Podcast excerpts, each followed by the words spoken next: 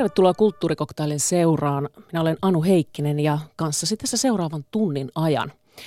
Tänään puhumme teatterista ja kiinnostavasta teatterista, niin kuin äsken jo puffissa kuulitte. Ja menemme helsinkiläisen Marian sairaalaan. Siellähän on siis sairaalatoiminta lakkautettu joitakin vuosia sitten. Ja sen jälkeen oli jotakin pieniä esityksiä, muun muassa kauhuesitys tuossa viime keväänä. Ja nyt siellä on myös menossa eräs esitys ja tässä pieni maistiainen siitä, että mitä siellä tapahtuu.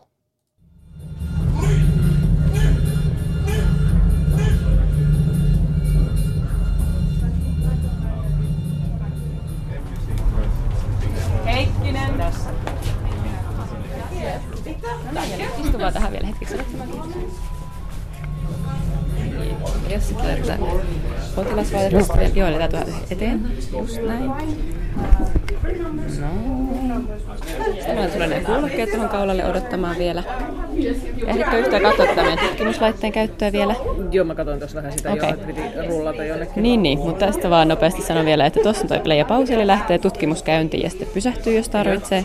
Tästä voi vaihtaa raitaa vasemmalle ja oikealle. Ja Eli tätä... se mukaan, missä huoneessa on? Joo, joo. joo. Niin just. Ja sitten täältä tota, äänenvoimakkuus okay. säätyy.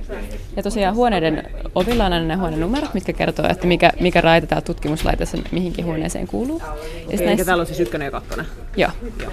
Ja sitten tota, lattiateipit, oranssit lattiateipit on paras tapa suunnistaa täällä sairaalassa. Eli näet, siellä on tuollaisia nämä pienet huonenumerot ja sitten nuolet. Eli aina niin kuin nuolen osoittamassa suunnassa löytyy tämä numeron kertoma huone.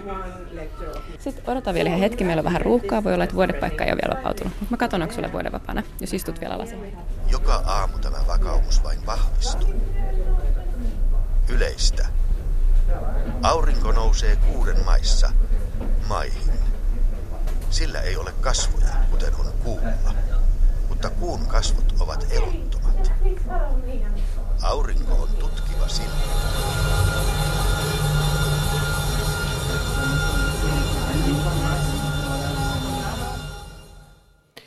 Tervetuloa tanssija ja koreografi Valtteri Raikkallio. Kiitos, kiitos.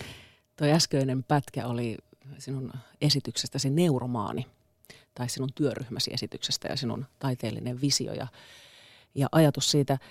Miltä se kuulosti? No tota, se kuulosti sekavalta, mikä on... on tota, Mutta eikö se ole tarkoituskin? Se on tarkoituskin, eli tota, olemme onnistuneet. Joo, kyllä. Tämä pohjautuu kirjaan, Jaakko Ylijuonikkaan ää, neuromaanikirjaan, joka on sitten joku vuosi sitten ilmesty, jokunen vuosi sitten ilmestynyt. Ja, ja sehän on saanut myös tällaisen haastavan romaanin palkinnon, eli se on hyvin tämmöinen ää, kokeellinen ja, ja romaanitaidetta uudistava, ää, uudistava kirja.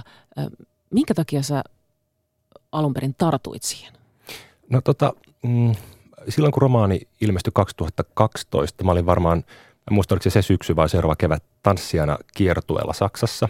Joku 6-7 viikkoa suhattiin Saksaa ympärinsä ja sitten kun olin lähtemässä sinne, niin yksi vanha kaveri vaan sanoi, että nyt on tullut kova kirja, ota tämä mukaan kiertueen lukemiseksi, että tämä on ihan seko, sekokamaa. Ja tota, otin kirjan ja pidin siitä ihan hirveästi ja yritin varmaan ekan viikon verran lukea sitä sillä pedantisti, kunnes luovutin ja sitten aloin lukemaan sitä sillä kuin, kuin raamattua, että aina tätä keikan jälkeen, kun ei unitu kauhean nopeasti, niin sitten aina yöpöydältä ottaa sen ja avaa vaan jostain ja lukee niin kuin puol- puolisen tuntia, kunnes uni tulee ja seuraavan päivänä avaa sen jostain muualta. Että tota, se neuromaani on siis tämmöistä ergodista kirjallisuutta, vähän niin kuin tämmöinen tota, pelikirja, eli sitä tota, luetaan johonkin pisteeseen asti ja sitten voi valita, että minne haluaa mennä seuraavaksi ja siirtyä eri lukuihin, että siinä pompitaan paikasta toiseen – No kuitenkin tota, luin tämän siellä kiertueella ja sitten itse seuraavana kesänä yhteensattumien summasta olin samassa tämmöisessä residenssissä kuin tämä kirjailija Jaakko Ylijuonikas, missä oli neljä kirjailijaa ja kaksi tanssijaa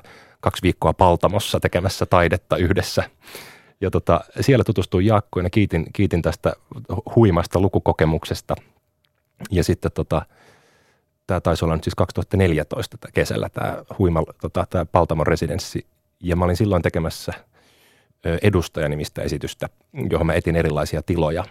Ja sitten mä satuin, yksi tyhjä tila, jota kävin katsomassa, oli Koskelan sairaalan yksi kiinteistö. Ja siellä tajusin, että hetkinen, että jos, jos, jos neuromaania lähtisi tekemään esitykseksi, niin se pitäisi tehdä sairaalakiinteistöön. Ja sitten pari vuotta tätä nyt on värkätty ja Helsingin juhlaviikot tuli mukaan ja Zodia Kuuden tanssin keskus tuli mukaan ja tässä sitä nyt sitten ollaan, että saatiin sairaalakiinteistö ja esitys pyörii. Ja Koskela siirtyi sitten, tai sitten tuli loppujen lopuksi Marian sairaala, mihin se sitten siirtyi. Mikä siinä oli siinä romaanissa se, mikä sua kosketti? Miksi se oli hieno sun mielestä? Öö, no siis useammatkin syystä. Yksi on ihan siis semmoinen niin kuin hulluuden tour de force, että siinä on niin, kuin niin järjetön määrä tavaraa. Se on niin kuin eksessiivisen iso. Se on liian iso, että vaikka mä oon nyt lukenut sitä pari vuotta, no mä nyt tiedän, kun mä oon lukenut sen myös niin kuin sähköisenä tiedostona, että mä oon lukenut siitä kaiken, mutta että sitä ei niin kuin, sitä ei oikeastaan tiedä, onko sitä lukenut kokonaan, että onko aina jotain, mitä ei ole vielä lukenut ja siinä on valtava sellainen alaviiteapparaatti, mikä aina niin kuin, missä on oikeita tieteellisiä artikkeleja ja osaan täyttä pseudotiedettä ne alaviitteet ja se, niin kuin, se laajenee ja laajenee. Mitä enemmän sitä lukee, niin sitä enemmän sitä löytää, löytää tavallaan tietoa. Tämä oli niin kuin kiinnostavaa. Ja sitten että kaiken tämän hulluuden keskellä Jaakko oli pystynyt musta käsittelemään aika koskettavasti niin kuin isoja tämmöisiä yhteiskunnallisiakin niin kuin tasa-arvoon ja ahneuteen ja niin kuin tämän tyyppisiin teemoihin liittyviä kysymyksiä. Tavallaan niin kuin ihan – päättömässä viitekehyksessä. Eli kun hän kirjoitti siis tämmöisen ergodisen kirjan, joka on tavallaan niin kuin ihmisen aivot, mutta jos sitten seikkailee kaksi ihan oikeaa tota, aivotutkimuksen professoria, jotka vuosituhannen vaihteessa kavals tutkimusrahoja, että siinä on niin, niin monta rinnakkaista kerrosta, että sitä on niin mahdoton selittää ja musta oli vaan jotain niin hienoa, että päätin, että tästähän pitää yrittää tehdä esitys. niin, koska siinä sekoittuu just nämä niin kuin todelliset, että siinä on just nämä todelliset niin kuin, henkilöt, mutta sitten siinä on, äh, siinä on kaksi päähenkilöä, eikö siinä ole? Ja sitten nämä niin kuin jotenkin limittyy nämä päähenkilöiden tarinat, että niistä tuleekin jotenkin yhtä. Joo, ja niin kuin kirjassa oikeasti siis tota, tämä niin sanottu kertojan ääni on siis tota Silvo Näre-nimisen tutkintavangin kehittämä sivupersona tai psykoottinen harha nimeltä Gerek Brygman. Me esitykseen selvyyden vuoksi on häivytetty tästä Silvo Näre-henkilö kokonaan pois ja meillä on ainoastaan nämä harhat. Tämä on paras radio-ohjelma varmaan ikinä tässä jo järjehiventä. mutta, tota, mutta näin kuitenkin olemme, olemme edenneet kotiesitystä ja Joo. No eikö sinua hirvittänyt ollenkaan silloin, kun sä rupesit tekemään sitä, että miten tästä saa esityksen? No siis sinänsä ei, että sitten kun mä olin siellä sairaalassa, niin kun, tai tässä tyhjässä sairaalakiinteistössä vietyn yhden päivän silloin yksinäni siellä Koskelassa – niin aloin ymmärtää sen, että kun kirjassa on aika paljon tämmöisiä, niin kuin, niin kuin sanoit, että se on aika kokeellinen, siinä on tämmöisiä niin kuin kirjallisesti, kirjallisesti tieteellisesti mielenkiintoisia asioita ja niin kuin kielellisesti niin kuin paljon kaikkea löydettyä tekstiä ja muuta. Sitten mä niin kuin siinä sairaalatilassa ymmärsin jotenkin intuitiivisesti, että miten tämän teorian mahdollisesti saisi niin kuin muokattua tilallisfyysiseksi kokemukseksi – ja sitten tästä meni ehkä puoli vuotta tai vuosi, mä ymmärsin tämän kuulokeasian, että meidän täytyy, aluksi mä kuvittelin, että meillä on niin näyttelijöitä, jotka puhuu vuorosanoja tilassa.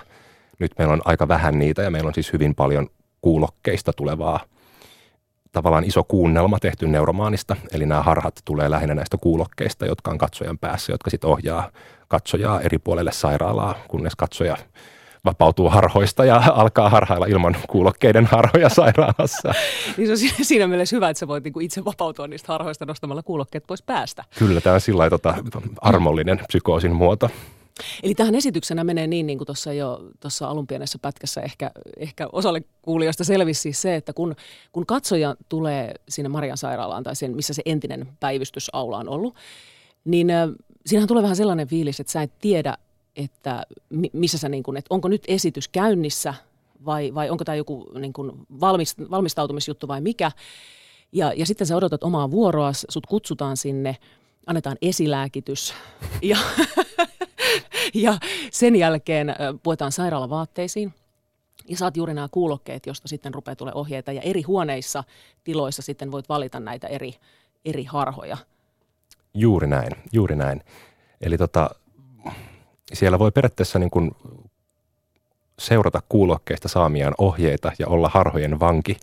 Tai sitten voi, voi seikkailla ikään kuin vapaasti ja valita aina tästä tutkimuslaitteesta huonetta vastaavan numeron, jolloin sen, sen huoneen niin kuin sisältö ja tämä aivotutkimus kautta ja tai harhat aukeavat. niin tota, tämän tyyppinen rakenne. Tosiaan siis sitten kun me totesin, että tarvitaan sairaalakiinteistö, alettiin selvittää, mitä muita sairaaloita on tyhjänä, niin sitten kun tämän Marian tajusin, niin tämä oli ilman muuta erittäin paljon soveltuvampi tähän. Ihan jo siis sen takia, että on ollut siellä nuorena miehenä pari kertaa humalassa paikattavana siellä päivystyksessä. Ja, Omakohtaista kokemusta. Joo, ja saman, samantyyppinen alku pyrittiin luomaan tähän, kuin millaisena sen muistan. Mutta mut se on, se on, se on niin kuin hämmentävä samalla se alku. Äh, siis mua itse nimittäin siis hämmensi, vähän nauratti, mutta samalla myös ärsytti. Joo. Ja, ja se ärsytys tuli ehkä siitä, että – että koska ihmiset, jotka tulee katsomaan sitä esitystä, niin on, voidaan ehkä jollain tavalla ajatella, että ne on kuitenkin sille niin, kuin niin sanotusti hyväosaisia ihmisiä, heillä on vara, vara ostaa se lippu ja tulla sinne, niin se tuli vähän sellainen olo, että leikitäänkö me täällä nyt sellaista ö, terveyskeskuksen yöpäivystystä, että me hyvä, hyväosaiset täällä niin kuin kerma, peput täällä nyt sitten niin kuin, ö, leikitään jotain sellaista, jotka, joka toisille, toisille on aivan niin kuin täyttä arkea tämä on niin kuin ilman muuta erittäin, erittäin hyvä ja tosi luenta. Esityksessä on aika paljon tuommoista niin kuin, tai just ton tyyppisellä tavalla yritetään niin kuin käsitellä yhteiskunnan eriarvoistumista ja, ja niin kuin ihmisten suhtautumista mielenterveysongelmaisiin esimerkiksi, että tästä tavallaan niin kuin ikään kuin aletaan larppaamaan tai niin kuin liveroolipelaamaan, niin kuin esittämään jotain, kunnes sitten niin kuin sitä tehdään – no me käytetään aika paljon tätä niin kuin liiallista, eksessiivistä kestoa tänä tota, niin kuin avaavana asiana. Sitten kun sitä on tehnyt niin kuin riittävän pitkään, että sitä leikki alkaa tympiä, niin sitten se niin kuin katsoja itsekin katsoo sitä leikkiään tarkemmin. Ja tämä on niin kuin ihan suoraan neuromaanikirjasta otettu ominaisuus, että siinä niin kuin kaikki luvut on hirvittävän liian pitkiä ja tota, siinä niin kuin jaaritellaan ihan hirveätä dadaa ja sitten se niin kuin tekstimassa ainakin minut lukijana niin kuin pakotti tavallaan katsomaan sitä, miten minä luen tätä, mikä, mikä suhde mulla muodostuu siihen kirjaan. Ja yksi niin kuin mun mielestä hieno keskeinen piirre siinä kirjassa on tämän eksessiivisyyden niin kuin liiallisen materiaalin lisäksi sen kirjan semmoinen ö, pyrkimys puolustautua sitä semmoista vallottavaa lukijaa vastaan. Eli niin kuin siinä, kun normaali romaania menee sivu kerrallaan eteenpäin, niin se tietysti – kirja hupenee ja sä näet, että sä oot nyt puolessa välissä ja nyt on tämä viimeinen kolmannes, että kohta alkaa loppuhuipennus ja sitten se lopuksi suljet kirjan kannen ja sä oot niin kuin lukenut sen ja ymmärtänyt sen ja sulla on suhde siihen ja sä oot tavallaan niin kuin vallottanut, sä oot sen kirjan Jumala. Sä voit mennä kertomaan sun ystävälle, että mistä tässä kirjassa oli kysymys niin neuromaani romaani puolustautuu just tätä vastaan siinä, että siinä hypitään paikasta toiseen. Sä et koskaan ymmärrä paljon, sitä on jäljellä. Ja siis sitä on 650 sivua, että sitä on aina jäljellä ihan hirvittävästi liikaa. Eikä se sillä lailla palkitse varmaan se, että sä et niinku saa sitä sellaista tavalla, siis semmoista niinku ehkä joku, just sitä ymmärtämisen palkintoa samalla tavalla, mitä ehkä jossain juonellisessa, että sä tiedät, että okei, nyt tässä niinku tapahtuu. Ja sama varmaan tuossa esityksessä, koska itselle tuli sellainen olo jossain vaiheessa, että – mitä mulla on täällä vielä näkemättä? Olenko nähnyt kaikki? Olisiko jotain vielä semmoista, mitä nyt ehdottomasti pitää nähdä? Että tulee semmoinen hetken paniikki jopa siitä, että olenko mä kokenut tarpeeksi? Joo, ja niin kuin. tämä on niin kuin nimenomaan kirjasta ihan niin kuin varastettu rakenne, eli meillä katsoja kun meille siis ovet avataan 18.30, jolloin sinne ehdottomasti kannattaa tulla heti 18.30, silloin välttää ruuhkan, niin tota, että vaikka siellä seikkailee sen kaksi ja puoli tuntia ja vaikka sen tekisi kahdessa eri esityksessä, niin kuin meillä on aika moni katsoja tullut takaisin takas nyt, niin tota, kaikkea ei ehdi näkemään. Että siis vaikka siellä olisi nyt viisi tuntia, eli kaksi täyttä esitystä, niin siellä jää aina kohtauksia, mitä ei vaan onnetar suosi, et, eikä niin kuin pääse katsomaan. Siellähän on myös tällaisia äh, ihan siis niin kuin tanssiesityksiä siellä välillä, että no, ehkä voi ajatella semmoisia jonkinlaisia suvantopaikkoja siellä, Joo. että sä voit nauttia siitä, että sä hetkeksi aikaa niin kuin Joo. Joo. Katsot, katsot esitystä, katsot pelkästään esitystä ja Joo. istut penkillä. Joo, ja se on niin kuin mulla ollut tätä rakentaessa semmoinen yksi vähän niin kuin lukuohje tai apukeino katsojalle sanoa, että niistä kuulokkeista voi myös luopua, koska siis se, sitä teksti, meillä on siis loistava ääninäyttelijä Jarmo Koski, joka on tehnyt mielettömän hyvän työn sen tota, tekstin elävöittämisessä, mutta siis sitä tekstiä on aivan järjettömän paljon ja ne kohtaukset on järjettömän pitkiä. Eli se on niin kuin aika armotonta, jos kaksi ja puoli tuntia kuuntelee niitä harhoja. Et sen takia niin kun, siellä on hirvittävän paljon niin kun äänimaailmoja myös tilassa, jotka niin kun kuulee paremmin, kun ottaa kuulokkeet pois ja sitten näkee näitä jos kuuntelee niin kuin tilan ääniä eikä niitä kuulokkeiden harhoja, niin sitten nämä kaikki tanssikohtaukset näyttäytyy niin kuin eri valossa ja että siinä on niin tämän tyyppisiä ajatuksia mulla ollut siinä. Ja siinähän pystyy myös silloin reagoimaan jonkun verran muiden kanssa. Just näin. Siis, ja välillähän siellä on sellaisia tilanteita, että sä et tiedä, että onko viereisessä sairaalasängyssä ää, niin kuin näyt, siis tämmöinen tanssija vai onko siellä katsoja, siis Joo. koska he ovat molemmat puettu. Muutama kerran itselle vaan kävi sillä lailla, että hetkinen, mitä tässä tapahtuu tässä vieressä. Siinä oli juuri, luulin, että hän on siis katsoja, mutta hän olikin esiintyjä. Joo, jo. Täällä tällaisia, niin kuin sitä sekoitetaan, sä sekoitat sitä todellisen ja, ja niin kuin epätodellisen rajaa. Joo, joo, kyllä. Ja just tämä, tai siis ihan, ihan jälleen Jaakolle vaan terveiset sinne Turkuun, että ihan kirjailijan, tai niin kuin musta kirjan kirjan rakenteita, että en, ei ole omia ideoita, niin vaan tuota, että kirjassa on niin jatkuvasti tämmöisiä, niin kuin puhutaan pitkään yhdellä tietoisuuden tasolla ja yhtäkkiä hypätäänkin tasolle, joka vähän niin kuin kyseenalaistaa sen edellisen 25 sivua, niin kuin, että oliko tämä nyt totta ollenkaan, niin sen takia meilläkin sekoittuu niin kuin nämä esiintyjien ja katsojen roolit välillä ja niin kuin vaikea tai voi kestää pitkäänkin ennen kuin ymmärtää, että hetkinen, toihan, toihan olikin esiintyjä. Ja sitten täytyy kyllä myös sanoa, että osa meidän katsojista myös toimii aika odottamattomilla tavoilla. No, kerro. No ei siis esimerkiksi eilen, nyt ei saa siis, tämä on meille tietysti kiva, että väki, mutta et siis kyllä siellä katsojatkin välillä selvästi alkaa vähän esiintyä ja saattaa tanssia jossain huoneessa. Esimerkiksi eilen oli tämmöinen, että olin kulkemassa ihan huoneen ohi, minkä tiedän, että pitäisi olla tyhjä tiettyyn, tietyllä hetkellä ja siellä oli tota, yhdellä katsojalla kovasti esitys käynnissä. Ei no, mutta tämähän on kiinnostavaa siis. Sehän, niin kuin, sehän on tavallaan tuossa hengessä. On, siis ilman muuta on. Ah. Ilman muuta on. Ja meillä on myös erilaisia tämmöisiä niin kuin, näitä psykologisia testejä ja tota, kaikenlaisia tämmöisiä niin kuin vuorovaikutustilanteita siellä katsojen ja esiintyjien kanssa, niin myöskin on tapahtunut tilanteessa, jos katsoja on alkanut tekemään näitä vuorovaikutus niin kuin tilanteita ja testejä toisilleen niin kuin meidän pyytämättä. että tota, siellä sattuu ja tapahtuu kaikenlaista. Niin, koska sitten alkaa tulla taas sellaista, se esitys niin kuin laajenee moneen suuntaan. Juuri näin. Juuri, mitä ette et, ehkä itsekään osanneet arvioida. Ei, meillä on siis kameran valvontatilassa ja kyllä me välillä päivitellään siellä valvomassa sillä, että mitäköhän tuolla tapahtuu, pitäisiköhän järjestyksen valvoja. Meillä on tietysti radiopuhelin yhteys järjestyksen valvoja tilassa, että mitään pahaa, ei siis mitään vaaratilanteita ollut, mutta siis kaikkea odottamatonta itsellemmekin kyllä tapahtuu siellä ihan joka ilta. Valtteri Raikkaali, nyt puhutaan siis Neuromaani-esityksestä, joka on osa juhlaviikkoa ja sen jälkeen jatkaa sitten Zodiakin ohjelmistossa. Niin, mistä tämä esitys sun mielestä pohjimmiltaan kertoo?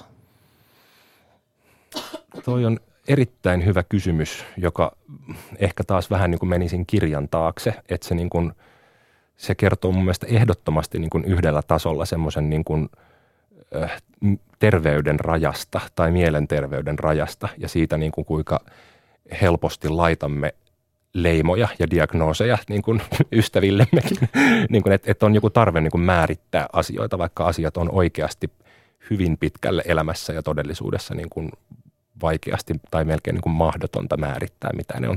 Että se, ja tähän tämä niin kuin neuromaanin tämä psykoosimaailma tavallaan, sitä voi musta ihan hyvin lähestyä sillä, että jos normaali ihmisen aivoissa on tämmöisiä toimintoja, jotka niin kuin – tarinallistaa meidän ympäristöä, että meidän on helpompi käsittää ja muistaa ja niin kuin, tavallaan niin kuin aivot toimii draaman keinoin paljon, jotta me niin kuin, tota, ymmärretään, mitä ympärillä tapahtuu.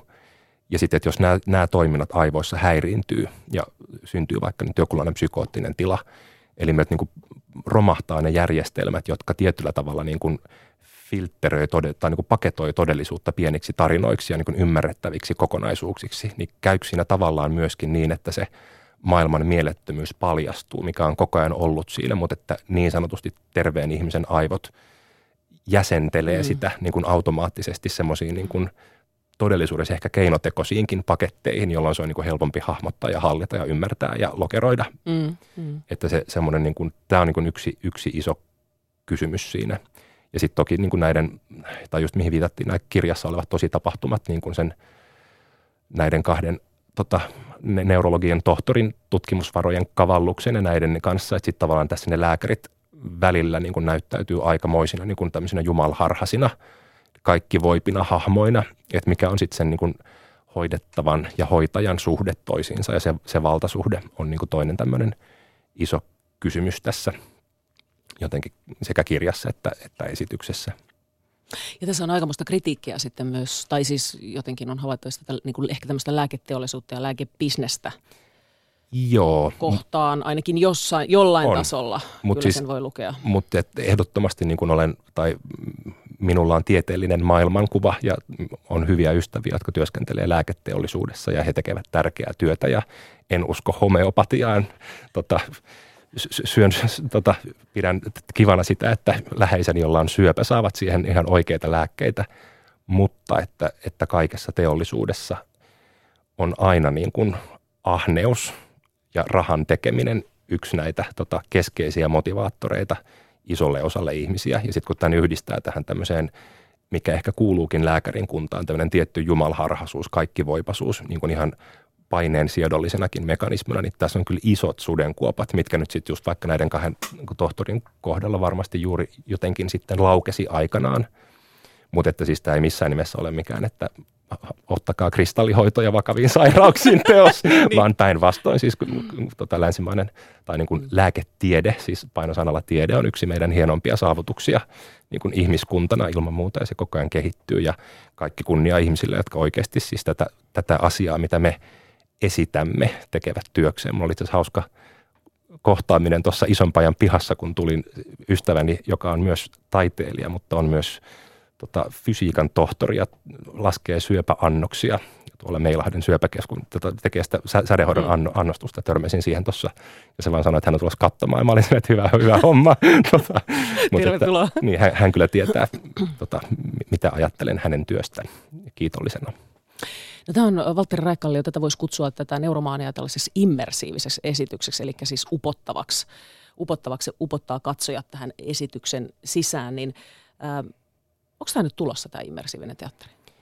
No siis var, varmasti joo, ja siis tota, mm, tietysti tämä nyt on tämmöinen sana, mikä on keksitty, tai tämmöinen käsite, mikä on keksitty niin kuin asioihin, mitä on tehty monella tapaa pitkään, ja niin kuin koko se esityksen ja rituaalin tota, menee tämmöiseksi teatteriteoriaksi, mutta siinä on, niin kuin, tämä on niin kuin tavallaan iän ikuinen kysymys siitä, että mikä on esitystä ja mikä on ritu, rituaali ja miten, onko katsoja passiivinen vai osallistuuko ja näin. Mutta toki nyt siis tämä tämmöinen immersiivinen teatterisana on vahvasti käytössä ja siinä on iso ehkä angloamerikkalainen klangi, niin kuin Yhdysvalloissa ja Briteissä on tehty paljon niin kuin sen nimen alla, tietysti immersive tota, nimen alla teoksia ja hienoja ja isoja teoksia, että siis sinänsä tässä on varmasti paljon tämmöistä keisarin uudet vaatteet, tota, niin kuin, mm. että samoja kelojahan on ollut niin, vuosikymmeniä ja satoja ja ellei tuhansia niin kuin, tota, muodossa tai toisessa. Mutta ehkä se jotenkin tähän aikaan, äh, kun on tullut nämä liveroolipelit ja, ja tällaiset, niin se varmaan jollain tavalla sitten ehkä puhuttelee vielä nyt tässä ajassa erityisesti. Kyllä, ja siis tässä on isot mahdollisuudet kyllä, mitä ymmärrän, että moni, moni on kiinnostunut ja ollut kaikenlaisia yhteydenottoja sitten just niin kuin käyttöliittymäsuunnittelusta ja pelisuunnittelusta ja täm, että siis se semmoinen niin kuin kokemuksellisuus, että tota, esitys niin kuin, esitys, jossa on näyttämö ja katsomo, niin siinä tavallaan on tehty sopimus ja etäännytetty se tilanne ja se, se on niin kuin yksi tietty ja hyvin kiinnostava tapa ja niin kuin, tai spektri kokea, niin kuin, kokea asioita katsomusta käsin, missä on valtava määrä mahdollisuuksia. Ja nyt sitten taas tämä tämmöinen immersiivinen, paikkasidonnainen, tämän tyyppiset esitykset mun mielestä avaa sitten vielä toisenlaisen spektrin, missä just niin kuin, no mun tausta on niin kuin nuoruudessa liveroolipeleistä, että mä oon tavallaan lähtöisin siitä, enkä ole juurikaan hirveän kiinnostunut ollut siitä, että mitä muut on niin kuin tehneet tai puhuneet immersiivisenä teatterina, että musta nämä on niin kuin, vähän niin kuin samoja liveroolipeloja keloja kuin silloin, kun oli 15, mutta tässä on tehnyt 20 vuotta työtä niin kuin tanssitaiteen parissa siinä välissä, että on niin kuin niin kuin jalostunut taiteeksi siitä, siitä tota pelillisestä asiasta, mutta siis perune heti edellisen lauseen, koska kyllä moni, moni niistä peleistä, missä oli silloin teinenä, oli musta ihan selkeitä taideteoksia, niin kuin täyttäisi kaikki ne tunnusmerkit, mitä taiteelle asettaisin – mutta siis joo, on, on tämä tulossa ja jotenkin vahvasti tässä ajassa siis semmoinen niin kokemuksellisuus ja liittyy varmasti paljon niin kuin digitaalisten sisältöjen lisääntymiseen ja sitten siihen jonkunlainen vasta, vastaliike, siis tämmöinen niin kuin vielä kokonaisvaltaisempi mm. kokemuksellisuus versus ruudun itse, tuijottaminen. Juuri näin, sä voit itse vaikuttaa niihin, mihin sä menet. Ja just näin. Otetaan tässä vaiheessa äh,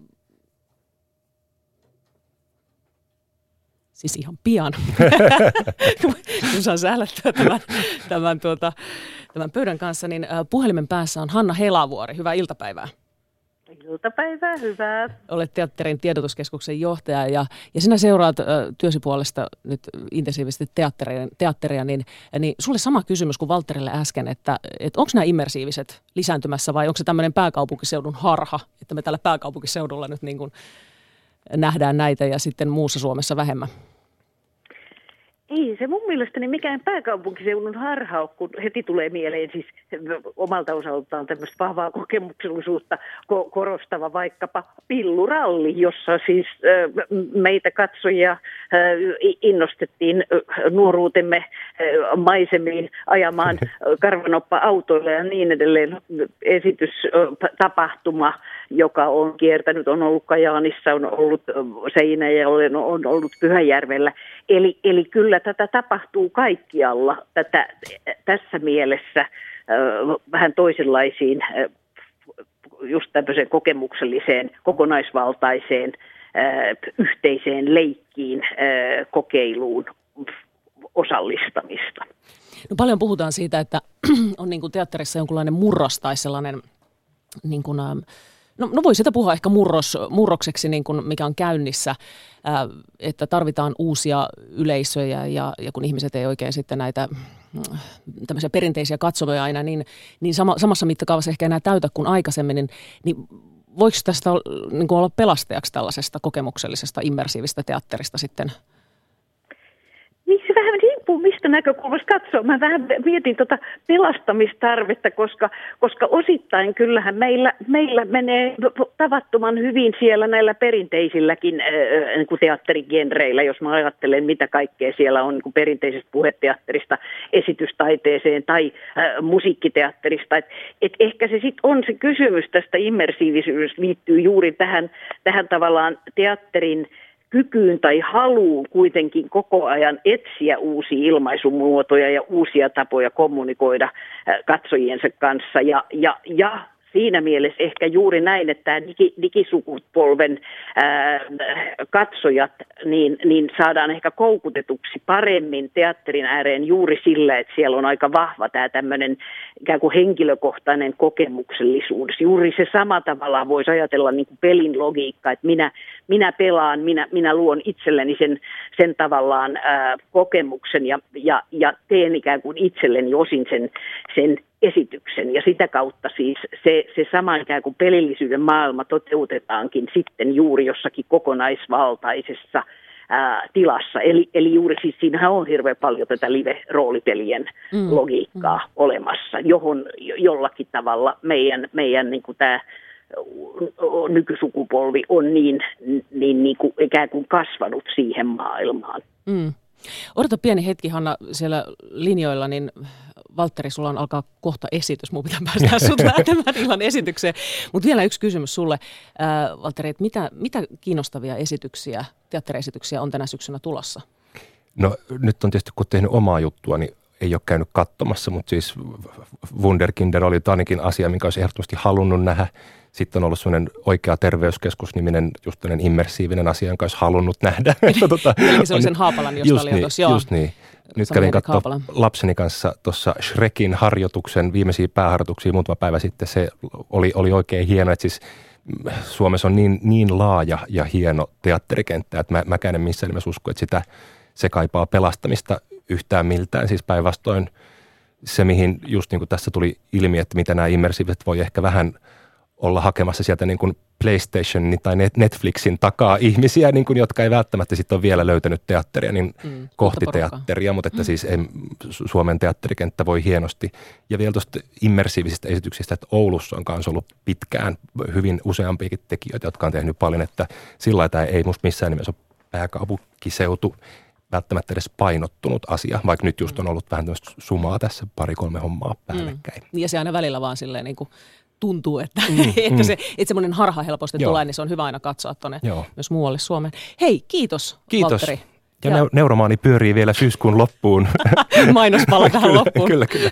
Lippuja on vielä vähän jäljellä. Tervetuloa. no niin, hyvä. Hei, kiitos paljon. kiitos.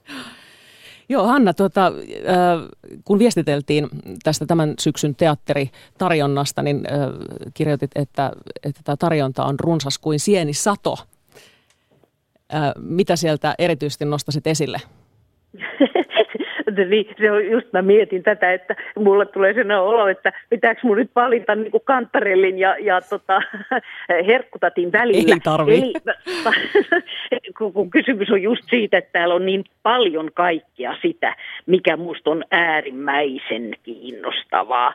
Ja, ja nyt tietysti mä just sen takia ehkä, että pitäisikö meidän niin katseemme suunnatakin jonnekin pois pääkaupunkiseudulta esimerkiksi vai, vai mikä se on. Tietysti sanotaan niin, että semmoinen, mikä musta on, on äärimmäisen kiinnostavaa, että täällä on kuitenkin esityksiä, jossa jotakin pohditaan tätä Suomen henkistä tilaa tai, tai meidän tämmöistä yhteenkuulumisen tai, tai, tai heimoutumisen ja, ja toisaalta sitten siihen vastakohtana u, u, ulos sulkemisen, että ketkä ikään kuin ovat sisällä, ketkä ovat ulkona, niin täällä on niin tämän, tämän kaltaista pohdintaa mun mielestäni kiinnostavalla tavalla te- temaattisesti jotenkin läsnä. Et mä nyt ajattelen esimerkiksi tota, teatteri Takomon ja Klokriike-teatterin ää, tulevaa enskaria Noita Vaino, joka kertoo paljon, paljon äh, nimenä äh, juuri tästä kysymyksestä, että, että ketkä ikään kuin jäävät ulkopuolisiksi ja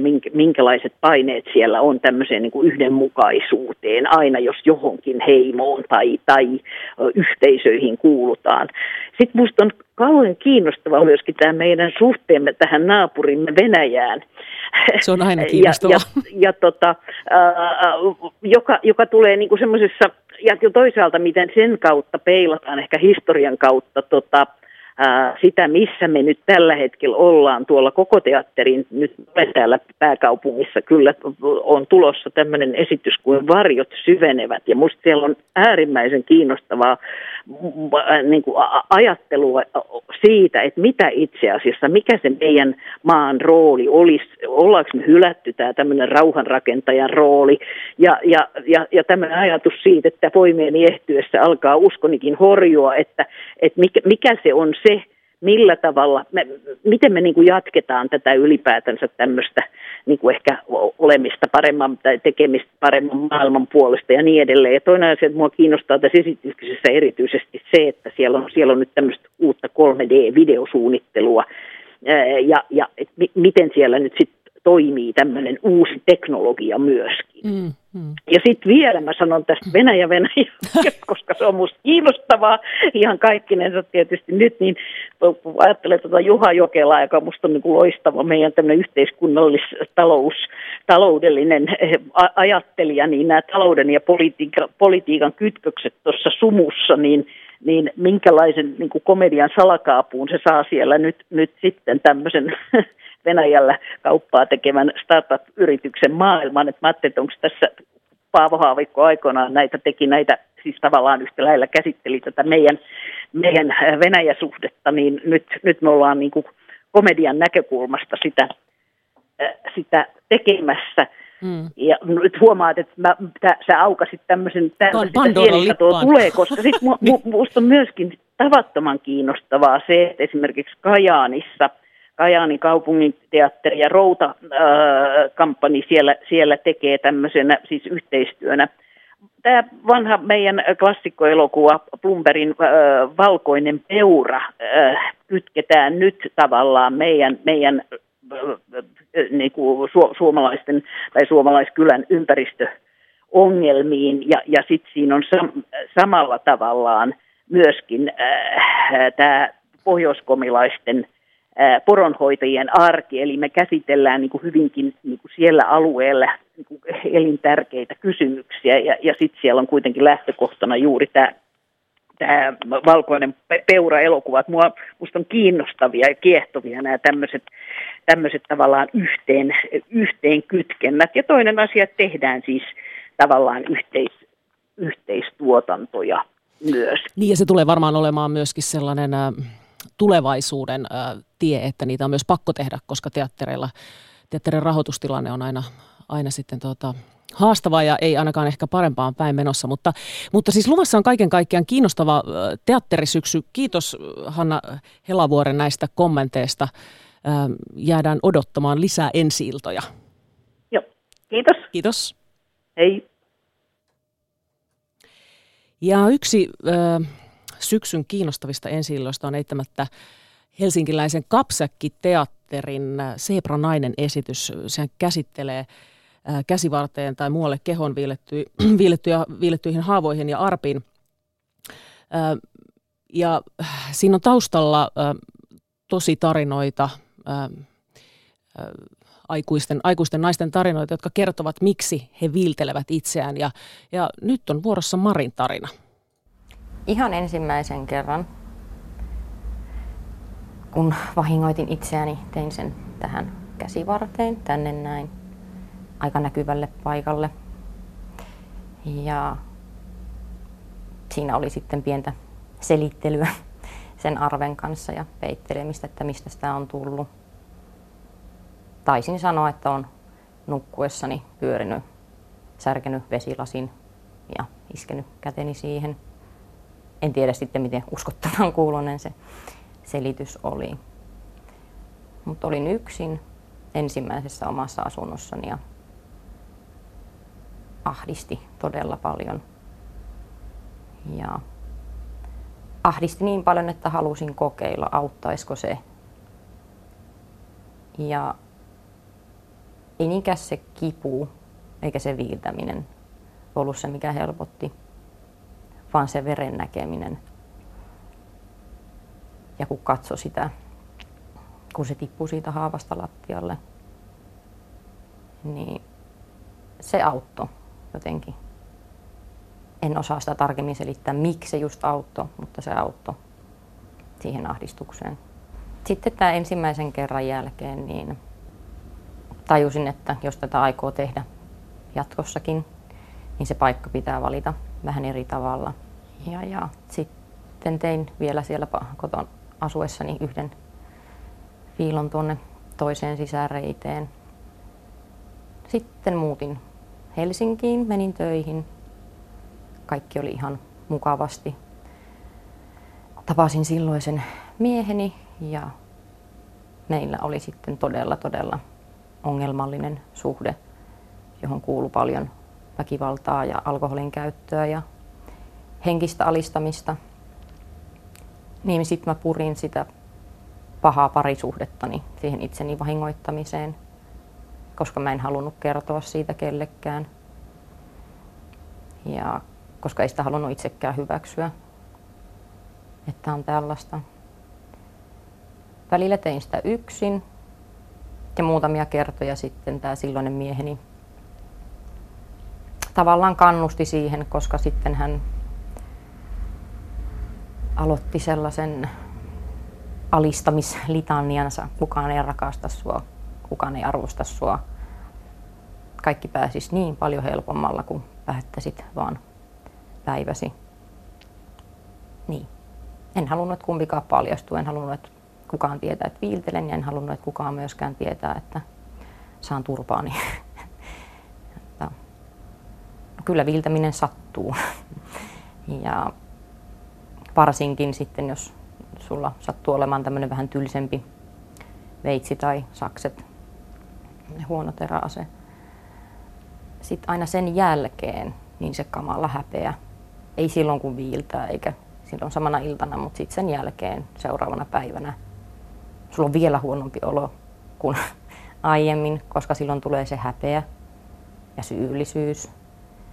Ja ei aikuiset ihmiset käsittele asioitaan ja ongelmiaan tällä tavalla, eikä aikuiset ihmiset viillä itseään, eikä tee näin tyhmiä asioita. Ja tietysti sitten aina se aika, että ne arvet paranee. Et onhan ne kipeitä ja sitten jos sattuu tulee vähän isompikin arpi, niin onhan se kipeä ennen kuin se kunnolla parantuu. Ja rajoittaa tietysti sit sen verran, että no, et voi mennä vaikka yleiseen saunaan tai uimahalliin johonkin aikaan, koska sitten ne näkyisi. Ja se ei ollut vaihtoehto. Aika monta lasipakkia taisin töissä sanoa hajottaneeni hyvin usein syytin se, että joku tämmöinen työtapaturma tai joku vastaava, vastaava juttu. Että en tiedä aina, oliko ne sitten niin uskottavia ne kaikki selitykset varsinkaan, mutta että ei kukaan myöskään kyllä sitten kysynyt, kysynyt sit sen tarkemmin. Mm.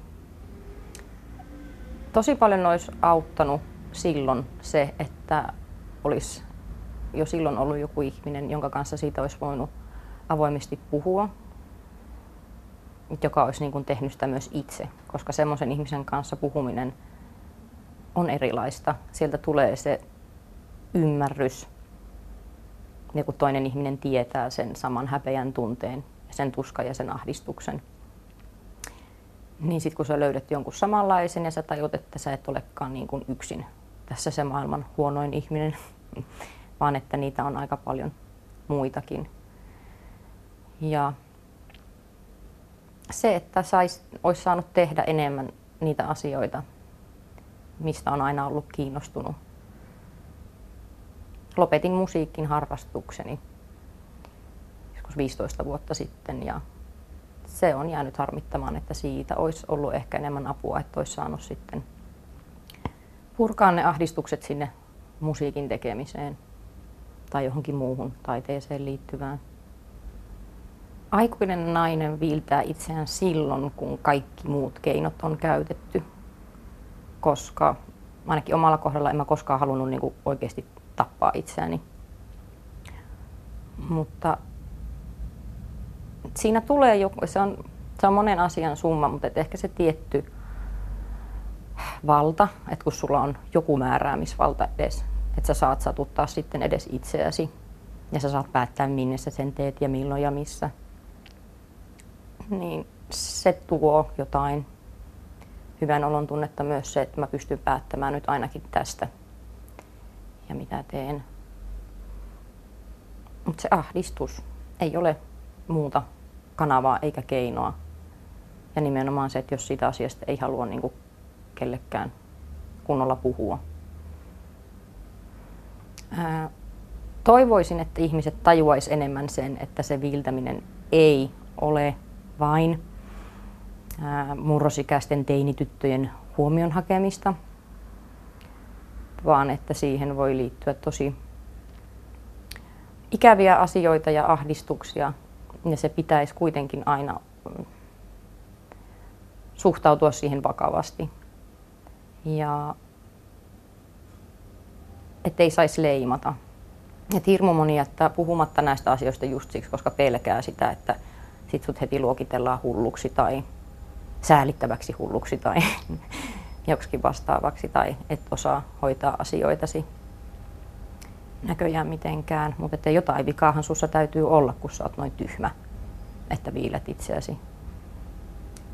En koe häpeää, en en näe syytä siihen, miksi pitäisi hävetä enää, koska ihmiset käsittelee ahdistuksiaan eri tavoilla. Äärimmäisin keino on tietysti se oman hengen riistäminen, mutta että miksi, miksi kenenkään pitäisi hävetä sitä, että joskus on ollut tosi paha olo? Koska jo se, että sulla on niin paha olo, että sä sitten satutat itseäsi, on jo niin kamalaa sekin. Niin sit sitä pitäisi vielä koko loppuelämänsä hävetä. niin, niin, ei, ei tarvitse. Näin siis kertoi Mari oman tarinansa siitä, että miksi hän viilteli ja vahingoitti itseään.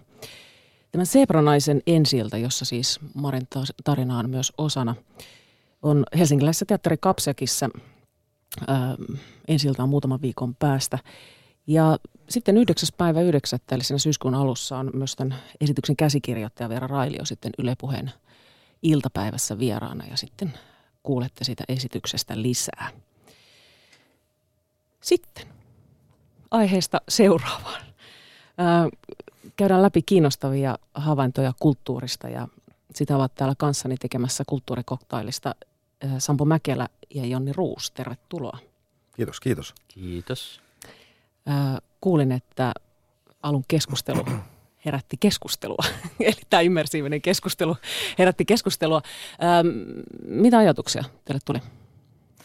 No sitä tuossa Jonnin kanssa pohdittiin, kun istuttiin tuossa lämpiössä ja kuunneltiin Valtteri Raikkalle haastattelua ja, ja, ja teidän keskustelua tässä, niin, niin se, että, että tuo immersiivinen teatteri on semmoinen, joka vaatii tai vaatiiko se katsojalta vähän liikaa? Niin, Se on Ainakin, tottunut- ainakin paljon. Niin ainakin Niin, se paljon, että jos on, jos on tottunut siihen, että, että, että menee vähän niin kuin piiloon sinne teatterin penkkiin. Niin. Ja sitten o- ootkin teatteriesityksessä, jossa jollain tasolla sun on pakko osallistua siihen. Sun on pakko olla mukana siinä. Niin on, onko se katsojalle vähän semmoinen, että mä en halua, kun mä halusin tulla vaan tänne niin kuin pimeäseen teatteriin ja käpertyä tänne pimeän teatterin penkkiin ja väliajalla mennä ehkä, ehkä ottamaan ne pienet kahvit ja Mm. sitten takaisin sinne piiloon. Mutta ehkä tämä on, äh, ihmiset tietävät, kun he menevät äh, katsomaan immersiivistä teatteria, niin ehkä he, te- he tekevät silloin sen valinnan. Menisitkö sä Sampo katsoa? Kyllä, kyllä mä voisin, mä en ole käynyt, Mm. mutta mielelläni menisin kyllä. Okay. Mutta pieni jännite on, että pitääkö mun osallistua. Kyllä, jos olet immersiivisessä. Se olisi kyllä, en mä tiedä, mä en ole ollut, mutta tota, varmaan miettisin koko ajan, että älä vaan kato tänne päin, älä ota mua esimerkiksi ja tota, näyttele siellä kaukana. Mutta se vaatii kyllä sellaista äh, leikkihenkeä Niin. aikuiselta, että et, niin kun pitää, saa heittäytyä siihen niin kun, No niin kuin Valtteri sanoi, että niin kuin larppaamista. niin. Niin. Ja jos ei tykkää larppaamisesta, niin sitten kannattaa miettiä, että haluaako, haluaako mennä immersiivistä katsomaan. Jonni, sä oot ö, tulossa Keravalta ihan siis, tai tu- tulit juuri sieltä takaisin. Ja siellä on erittäin mielenkiintoinen taideteos. Siellä on rakennus, joka on, siis se on pinkki ja se on virkattu langasta. Joo, tai siinä on alla siis semmoinen sata vuotta vanha talo, jossa on joskus asunut ihan oikea perhe ja, ja painus sieltä sodan aikana pommeja juoksten ulos ja niin edespäin, mutta tota, se on siinä ihan tota, ö, Keravan keskustassa kirjaston vieressä, niin sitten tämmöinen ö, New Yorkissa asuva puolalaissyntyinen Oleg, taiteilija, niin on, on tota yhdessä keravalaisten kanssa virkannut siihen semmoisen pinkin kuoren tavallaan. Se on kyllä siis hä- häkellyttävät. Siis, ö, mä oon nähnyt nyt tästä muutamia kuvia tässä Mm. sosiaalisessa mediassa ja muutama päivän aikana siitä, että miten sitä on sinne rakennettu. Ja ajatellut, että joo, ihan kiva ja kaikenlaista sitä tehdään. Ja sitten kun sinne menee ja kulman takaa todella avautuu tämä häkellyttävän pinkki, niin kuin aivan hohtava talo, niin sitten ajattelin, että wow, tämähän on ö, oikeasti, että ei me niin kuin, ta- tarvitse mennä jonnekin New Yorkiin. Et nyt, tai siis tätähän tapahtuu, sä meet New Mm. Yorkiin tai sä meet Lontooseen ja kulman takana tapahtuu jotain ihmeellistä. Mm. Ja sä ajattelet, että onpa tämä hieno, kun ihmiset on niin kekseliäitä, ei meillä kotona vaan olisi mitään tämmöistä. Mutta nyt tämän voi kokea Keravalla. Tarkennus vielä, siis se on virkattu. Niin, eli siis ne on virkannut yhdessä sellaisia juttuja, jotka on niin kuin liitetty yhteen niin, että se koko se rakennus on peitetty tällä virkatulla tekstiilillä. Eli se on virkattu, niin kuin siis se on pinkki, semmoinen Koko talo. Koko talo, pu, pu, kaksikerroksinen puutalo. Mutta miksi se on pinkki? Mihin tämä pi- pinkkiväri viittaa? No se viittaa siihen, että tota, tämä taiteilija äh, sanoi, että se on niinku kansainvälinen äh, välinen tota, väri sillä lailla, että se niinku tavallaan on tietynlainen väri kaikissa maailman maissa, mutta sit, siitä huolimatta kuitenkin niin, niin tota, äh, ei ole, äh, tai hän ei ole löytänyt sellaista lippua, minkään maan lippua, missä olisi pinkkiä. Ja se sanoi, että, että eihän nyt osaa, juttelin hänen kanssaan tuossa, niin, niin tota, hän sanoi, että eihän nyt ole ihan varma, mutta että kerro, jos jossain maan lipussa on pinkkiä, niin hän muuttaa heti sinne edellyttäen, että siellä on riittävän lämmintä. Mun tulee mieleen Ernesto Neto, Mm. joka siis oli, oli Kiasmassa näytillä viime, viime keväänä. Onko tämä jotenkin verrattavissa siihen? Siis Ernesto Neto, joka virkkasi maton kuteesta, se on valtavia abstrakteja kuvioita. Mutta mut sehän oli teltta. Niin, Sitä no joo. Että hän ei, Mutta hän ei niinku kuitenkin varsinaisesti niinku- peittänyt Ei sitä. peittänyt niin, mutta Virkauksia on tehty maailman sivu, että, ja sitten taiteilijat on semmoisia, että ne ei koskaan halua puhua toisista taiteilijoista silloin, kun että, niin kuin jokainen tämmöinen ää, taiteilija, joka virkkaa, haluaa olla maailman ainoa taiteilija, joka virkkaa. Että, tota, et, et, luulisin, että sitä, tätä en kysynyt Olekilta, mutta luule, luulen, että tota noin, niin, niin, hän haluaa erityisesti puhua omista ja, ää, projekteistaan ja niin edespäin. Mutta tässähän on tämmöinen vahva rauhan sanoma, eikö ole? Eli tällainen... Joo, joo, siis tässä oli semmoinen tausta, että tota, nämä oli tota, mm, äh, samaan aikaan tuolla äh, Ruotsissa pienellä paikkakunnalla, jonka nimi on Avesta. Kuulostaa ihan joltain yksityistetyltä liikelaitokselta Avesta, eikö se ole? niin, niin, että joku on keksinyt tällaisen. Joku, mm. niin, niin, siellä on semmoinen paikka ja tota, siellä on se, minne hän on tehnyt myös tämmöisen ja se alkoi itse asiassa se projekti jo aikaisemmin. Ja hän on siellä työskennellyt siis tota, virkannut yhdessä Syyriasta ja Ukrainasta tulleiden ää, pakolaisnaisten kanssa – ja siinä tehdessä nämä, nämä naiset sitten oli näyttänyt sille kuvia omista kodeistaan, jotka oli täysin tuhoutunut pommituksissa tai näin. Ja sitten hän siinä ajatteli, että okei, että hän täytyy nyt tehdä jotakin. Ja hän äh, kutsui sen niin kuin professionaalin tiimin räjäyttämään yhden huoneen tästä virkatusta talosta siellä. Ja sitten se kuvattiin. Ja nämä, nämä naiset koki sen hyvin liikuttavana jotenkin, kun ne katsoi sitten sitä, että ne oli, oli, olivat olleet liikuttuneita ja, ja kiittäneet vuolaasti taiteilijaa siitä, että, että tota, sä oot tehnyt tämmöisen, koska tämä on juuri se, miltä meistä tuntuu. Ja no tuolle Keravalle jo sitä räjäytyspuolta, että tämä on niinku tavallaan niinku jatkumoa siitä, mutta että se idea on, että, että tässä maailmassa, missä on, niin kuin kodin voi menettää todella helposti, että kun viime vuoden aikana vissiin 21 miljoonaa ihmistä on menettänyt maailmassa kotinsa, niin sitten eh, tämä taiteilija haluaa tämän virkkaamisen teon kautta niin kuin tuoda esiin sen, että naisilla on tämmöistä eh, niin kuin kulttuurista pohjaa ja kykyä siihen, että voidaan niin kuin rakentaa, luoda jotain uusia asioita maailmaan. Mm. Ja, mm. ja tämä olisi niin kuin tavallaan semmoinen myönteinen yhdessä, muodostaa myöskin myönteisen yhteisön, koska monta eri, eri kieltä puhuvat ihmiset voi virkata yhdessä. Ne ei osaa kenties puhua keskenään, mutta ne, ne tota, äh, kaikki tietää virkkauksen mm. eräänlaisena mm. kielenä. Mm. Ja se on hyvin terapeuttista tällainen käsillä tekeminen ja, ja yhdessä tekeminen. Että. Mm. Mm. Ja meillä on siis niin kuin juttu tähän liittyen tuota, tuolla kulttuurikoktailin nettisivulla, että siinä on ihan lyhyt, missä on Olekin kuva ja hän, hän kertoo näitä asioita niin kuin omasta näkökulmastaan, kertoo miksi tämä virkkaaminen on semmoinen kieli, mikä, mikä häntä kiinnostaa. Ö, oliko kesällä nyt Mäntässä se, siellä oli myös tämä virkattu poliisiauto, eikö ollut?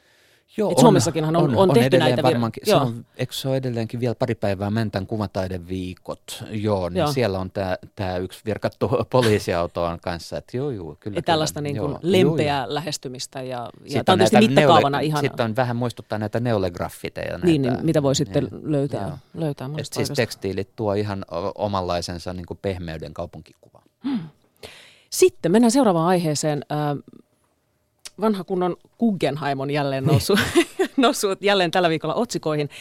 Ja tuota, alkuviikosta uh, uutisoitiin, että mm, säätiön apulaisjohtaja Ari Weisman kävi täällä piipahtamassa ja, ja hän kertoi haastattelussa, että hän on optimistinen, että, mm-hmm. että museo saadaan tänne, siksi on Helsingissä, ja, ja muistutti, että säätiöllä ei ole takarajaa tämän projektin suhteen. Sitten ei tässä menee... varmaan kannatakaan enää mitään takarajaa olla. niin ei, tämä on jo kestänyt sen verran kauan. Mutta sitten meni pari päivää ja sitten tuli taas uutinen. Niin, oikeastaan siis tänään, tänään Helsingin Sanomat julkaisi julkais, jutun otsikolla Guggenheim-hanke virkosi. Hmm. Eli käytännössä niin, että elinkeinoministeri Olli Rehn ilmoitti, että, että tota niin, hän pyrkii osaltaan edesauttamaan sitä, että valtiolta voisi löytyä niin sanottua vivuttua – nyt pitää tarkistaa, äh, vivuttua osa rahoitusta Guggenheimiin. 40 miljoonaa. termi, vivuttu osarahoitus. Huom. Niin mä, mä en itse asiassa tiedä, mistä se, mitä se, mistä se vivutaan ja kammetaan. mutta tota... vipurahastolta. niin, kyllä. Missä on se Mut vipurahasto, josta joka tapauksessa 40 siis, miljoonaa löytyy? Niin, 40 miljoonaa. Aika summa. Aika iso summa. Mutta tähän asti on kuitenkin ollut aika selkeä kanta, että valtio ei osallistu. Ja nyt sitä sitten löytyy. Mutta tämä ei varmaankaan liene sattuma, että Weisman uutinen tuli pari päivää sitten, nyt Olli Rehn tulee esiin tämän kanssa. Niin, kyllähän tässä on niin kuin selkeä, selkeä yhteys on sillä, että tietysti niin kuin Guggenheim-delegaatio on Suomessa vierailu, mm. ja koska Weismanin vierailusta uutisoitiin. Ja, ja sitten ilman muuta on selvää, että jotainhan sitä on niin kuin keskusteltu ja jonkinla- jotain on niin kuin taas pyritty tekemään tämän hankkeen eteen, jota on niin kuin vuosikausia vivuttu mm. Helsinkiin – ja, ja tota, niin kyllähän tässä niin kuin oikeastaan, muista jo viime keväänä jo kulttuurikoktailin kahvipöydissä keskusteltiin, että missä Guggenheim on, kun ihan hiljasta, ei kuulu mistään mitään. Kesällä ihan sama homma, että ei oikein niin kuin, kukaan ei oikein tiennyt, että, niin kuin, että mitä, mitä tässä niin kuin tapahtuu, että, että onko, onko tämä haudattu tämä koko juttu vai, että, että, vai onko vaan niin kuin hiljaista jonkun niin kuin myrskyn tyyntä myrskyn edellä ja oikeastaan niin kuin, mua itseäni ei ainakaan niin kuin yllättänyt ollenkaan se, että tässä jotain tällaista niin kuin, niin kuin isompaa askelta yritetään nyt ottaa. Mm. Ja tämä on oikeastaan, mä pidän tätä aika isona askelena, siis niin kuin todella isona askelena, että meidän elinkeinoministeri lähtee, lähtee niin kuin, hän pyrkii hankkimaan tätä rahoitusta ja puhumaan tämän hankkeen puolesta. Mm. Niin hän ilma, ilmaisi hyvin selvästi Helsingin Sanomien haastattelussa, että... Hän työskentelee museon toteutumisen puolesta. Juuri näin. Niin on se, kyllä se nyt aika iso harppaus tässä koko asiassa on. Mä näen mielikuvia. Täältä on ihan puhdas fantasia, miten Sanni Graalaasonen raivoisasti vastustaa tätä hanketta. Mutta tässä on niin Guggenheimin kohdalla on aina niin kiinnostavaa kyllä tuoda esiin se, että tämä, niin kuin, tämä on megalomaaninen hanke, mitä yritetään väkisin tuoda tänne näin. Ja nyt tuossa eilen juuri kävelin Helsingin keskustan läpi, ja jos kaikki ne, ketkä Helsingissä nyt sitten kävelevät tai tulette viikonloppumatkalle tänne näin, niin katsokaa, Lasikapalatsin aukio on aidattu. Siinä on hienoja kylttejä, missä on taidetekstejä, ja siihenhän nousee niin kuin siis Ahmos Anderssonin museo. Hmm. Yksityisellä rahalla. Kolme vuotta sitten tuli, tuli ehdotus, että mitäs jos meillä olisi tämmöinen juttu. Hmm. Meillä on tämä valmis, valmis paketti. Meillä on rahoituskunnossa, meillä olisi, meillä olisi kaikki niin kuin setti, setti on valmis. Saadaanko me rakentaa tämä tähän? Ja nyt se on siihen tulossa. Ja nyt, oliko se kahden vuoden päästä, mitä siihen avataan? Hmm. Joo, ja Mäntässä on samana aikana avattu Juuri Josta niin. taidemuseo yksityisellä rahalla niin ikään, että kyllähän tämmöisiä taidemuseoita voi tehdä, jos on rahaa. Kyllä, hmm. ja se Mänttä on muuten hieno, se on muuten komea. Guggenheimin tarvitaan aika paljon julkista rahaa, nimittäin nyt sen lisäksi, että, että, että jos valtio osallistuu 40 miljoonalla, niin siihen tarvitaan myös Helsingin kaupungin rahoitusta ainakin kaksi kertaa se summa, eli 80-90 miljoonaa, eli sehän on nyt tässä se suuri ja iso kysymysmerkki. Ja tietysti toki paljon. hallitushan ei ole yksimielisesti nyt vielä siis Kokomus on ilmeisesti Guggenheimin takana keskusta nyt ainakin osittain. Näyttäisi mutta, siltä, jos Mutta perussuomalaiset vielä hannaa tässä, mutta että Tämä oli mielenkiintoinen mm. tämä Hesarissa oleva pohdinta siitä, että, että käydäänkö tässä jotain kytkykauppaa siitä, että jos vähän taksiluvista joustetaan, niin, niin tota, voivatko perussuomalaiset sitten myöntyä Guggenheimiin. Tämä on kiinnostavaa. Tämä on, tätä kannattaa kyllä vähän seurata. Niin, ja sitähän me teemme. Kyllä. Niin kuin täällä, täällä ö, päivittäin. Meidän, meidän päässä. Kyllä. Ja taksikieli, äh, ta, taksikieli, taksimies äh, pääsee vaan kieliasemaan kenties. Tässä Aivan. Taksimies, rat, taksimies ratkaisi Guggenheimin. Hyvä, kiitos. Äh, Kulttuurikoktaili kiittää ja hyvän viikonloppua